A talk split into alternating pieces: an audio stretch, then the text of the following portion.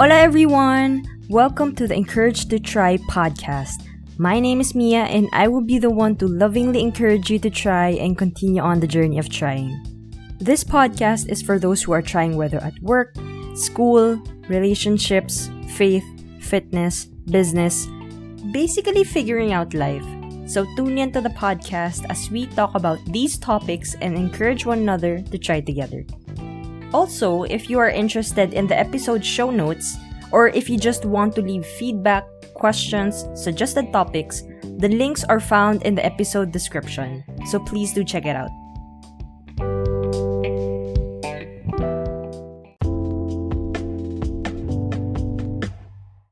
Hi everyone, welcome back to the podcast.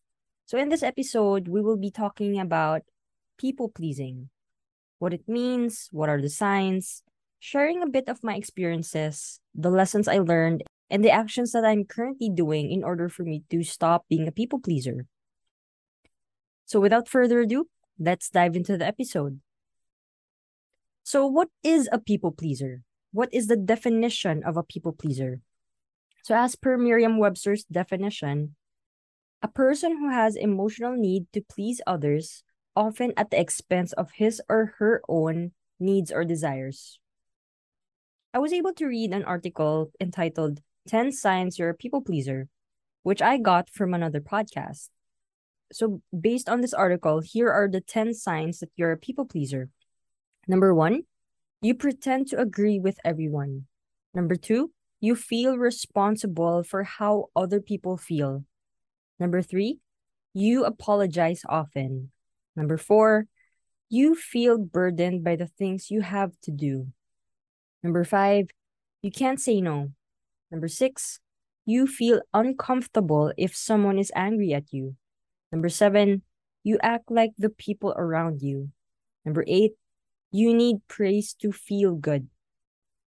Number nine, you go to great lengths to avoid conflict. And number 10, you don't admit when your feelings are hurt.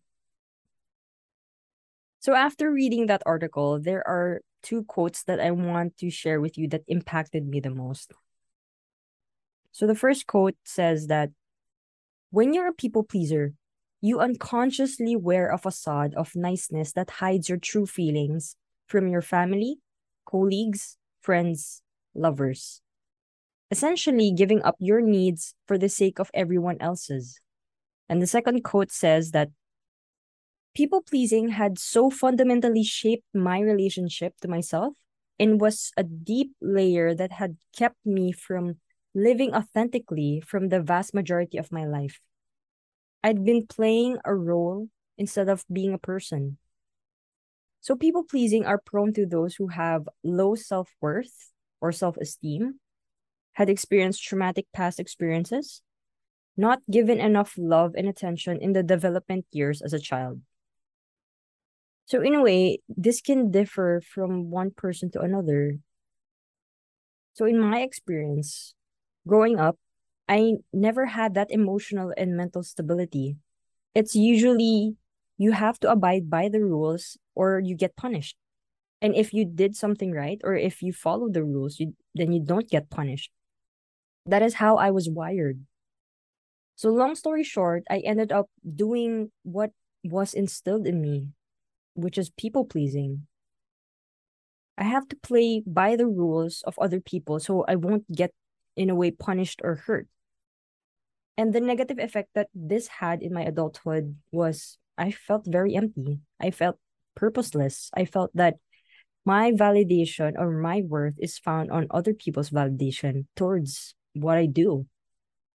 So I tried so hard to look for ways to satiate that emptiness every chance I get. As you may know, that didn't end well.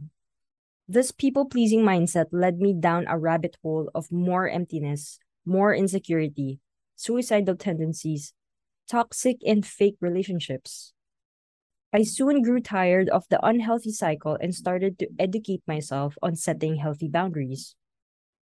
I was completely unaware that my people pleasing caused me to ignore my true feelings and became passive aggressive or even resentment towards people. My self esteem self worth, self respect was nowhere to be found. I was devaluing myself for the sake of external validation. This in turn gave other people the chance to take advantage of me. Though it is given that we are all social creatures and that we need a community to belong or a tribe, there's a big difference between belongingness and people pleasing. It all starts with acknowledgement and acceptance that you are unintentionally or a people pleaser and that you're trying to recover from it. Yes, it is hard to change what you've been taught all your life, especially when you grew up in an environment or society that instilled in you that you should be a people pleaser. And with this, it doesn't mean that when you stop being a people pleaser, it makes you a bad person. It just means that you are setting healthy boundaries with yourself and with other people so you can take good care of your overall health. At the same time, it helps you be more responsible with your own life rather than being responsible for others. It gives back that control that you didn't know that you have before. And here are the three things that I'll be sharing with you that keeps me from being a people pleaser. The first one is veer away from social media. The reason why I want to veer away from social media because it instills in me that other people's lives are better than mine, which is not helpful at all. And veering away from social media, it it keeps me aligned with my goals, with my values, with what I want to accomplish based on what I'm capable of. It keeps myself from comparing my life with other people. And at the same time, I keep myself from mindlessly scrolling through social media. Because imagine spending an hour of your time on social media and ask yourself, what have I accomplished? I could have used that one hour to improve on myself. So if it doesn't help you grow, either don't do it or spend less time doing it. So the second one is I'm still trying to improve on this aspect is say no more often. I'm not saying that you should say no for the sake of saying no, but rather say no for the sake of your priorities, what you want to spend more time of, on what matters most to you, on what helps you grow, on what helps improve you, so that at the end of the day, you'll able to share all the things that you've learned with other people. Lastly, the third one is do not be complacent with improving yourself. So with this, you will be more aware of what helps you, where you're good at, and how you're able to give back to the world. At the end of the day, being a people pleaser does not help anyone. But investing on yourself and sharing what you learned does. And remember to take it one step at a time or one day at a time. And I encourage you to try to improve on yourself every single day. So until next time, bye.